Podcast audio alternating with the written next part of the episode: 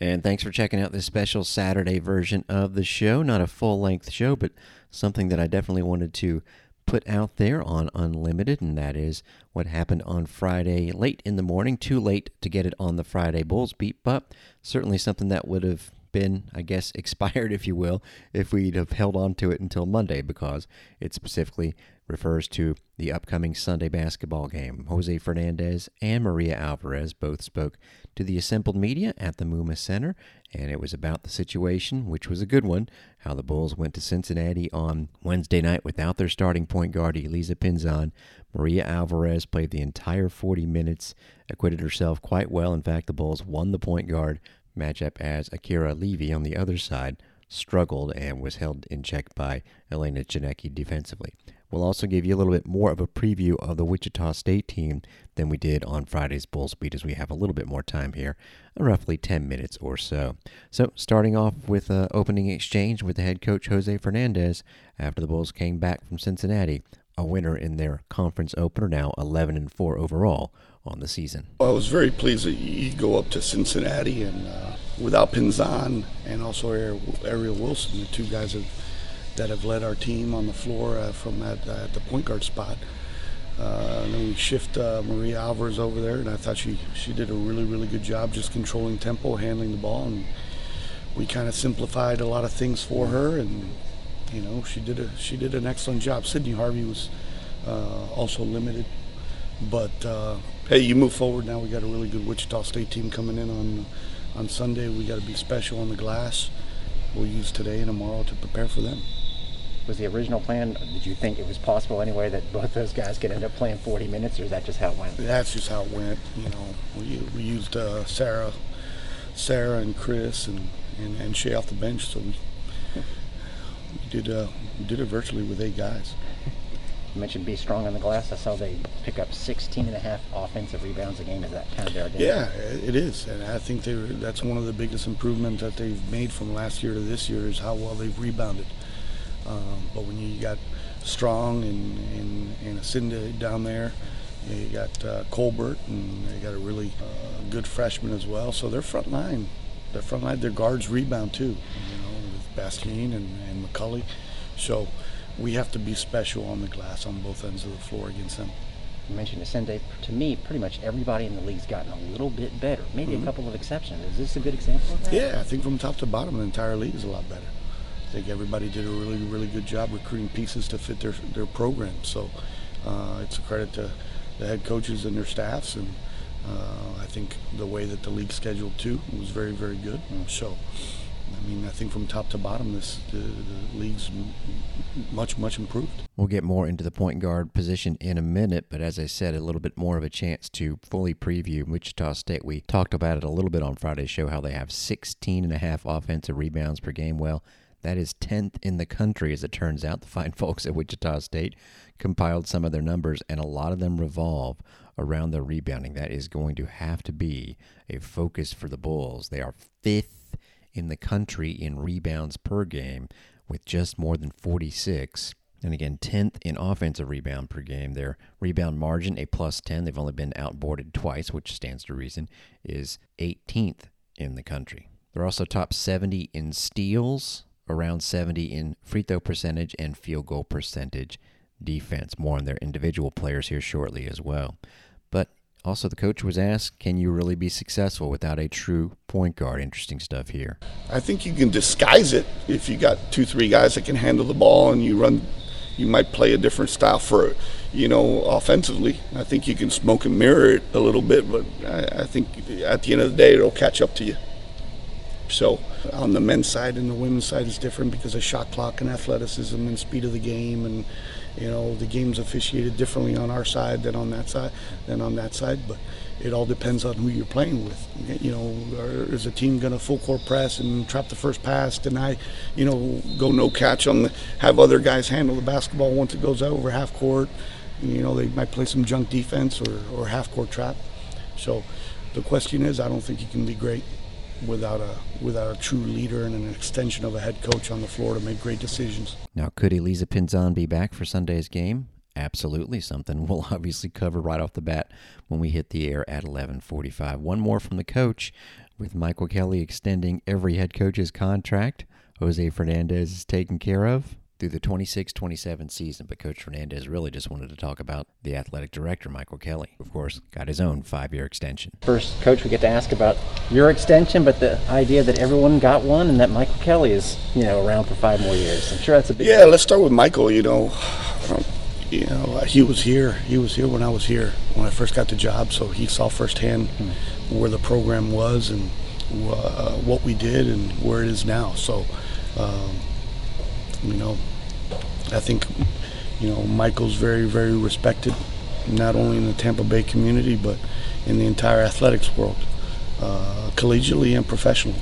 So, uh, he's great. He loves basketball too. So, um, we have a really, really good relationship. And the one thing you worry about too as coaches, where, don't get me wrong, people have sought out Michael Kelly right? There's been a lot of jobs that come open, you know, and if you do this long enough, you know, you know when people are coming after your AD, as far as league wise or other institutions. So, I, I think uh, he came here to do a job, and he wants to see this practice facility be built. He wants to see this on-campus stadium built. And uh, I think his vision is to for us to we're in a great league now. Let's dominate the American Conference in every sport, and then position ourselves for the future. And um, you know that's what he believes in, and and that's what he instills in the entire athletic department every day.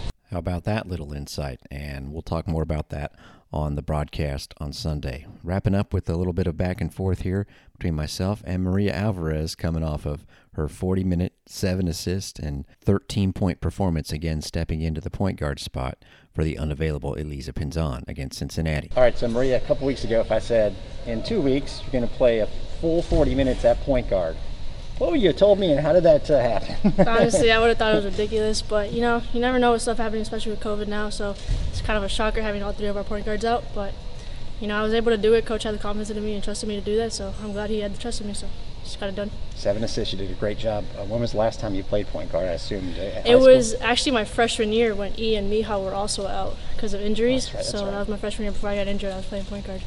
Nice. Well, let me ask you. Like I alluded to it, but you had a streak where you were, you know, in a slump. How did you get out of it? I noticed.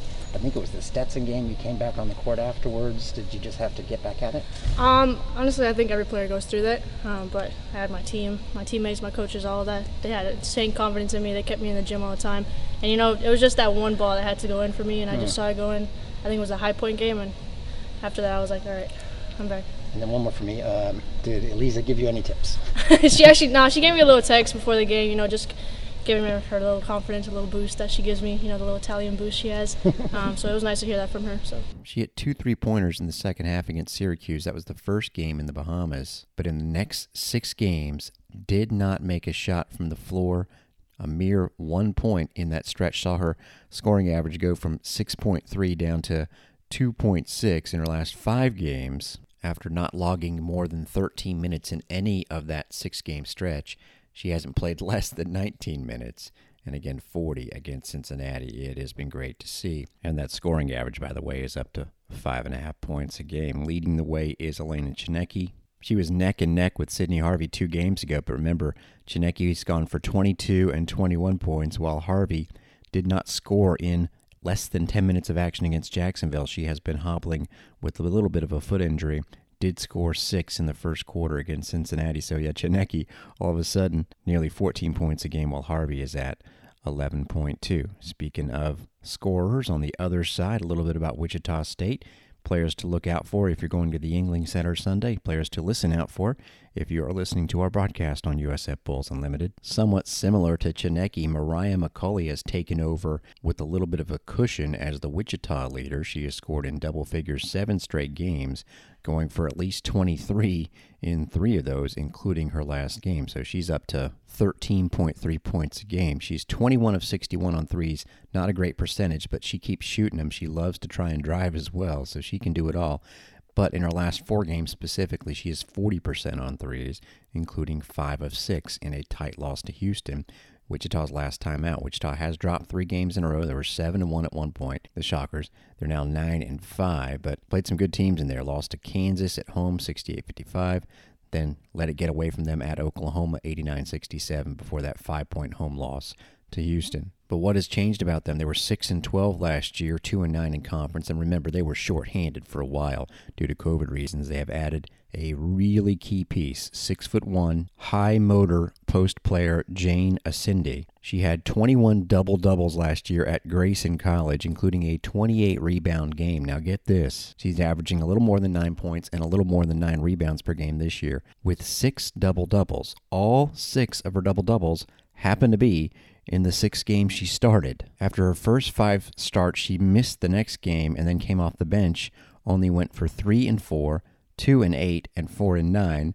Returned to the starting lineup against Houston and went for 16 points and 16 rebounds. So, guess what? Jane Asinde is likely to get the start on Sunday. And Asia Strong, who was last year's big junior college pickup, is second on the team in scoring and third in rebounding, but she's coming off a one point game against Houston, so We'll see how she responds. And their point guard, Seraphine Bastin, happens to be their second leading rebounder, along with assist leader. Funny enough, Bastin has had four 10 plus rebound games, all of which she had single digits in points. So she really should have some double doubles. She's not a bad shooter or anything like that, but she has more options basically on her team, including a good shooter in Carla Bremo, who's been with the team for four years. They also have a good power forward in Trajana Colbert, averaging around 9 and 6 per game. So, again, this is a tough team that the Bulls are going up against on Sunday. Hope you enjoyed this special Saturday version of Bulls Beat. Thanks for listening. I'm Derek Sharp.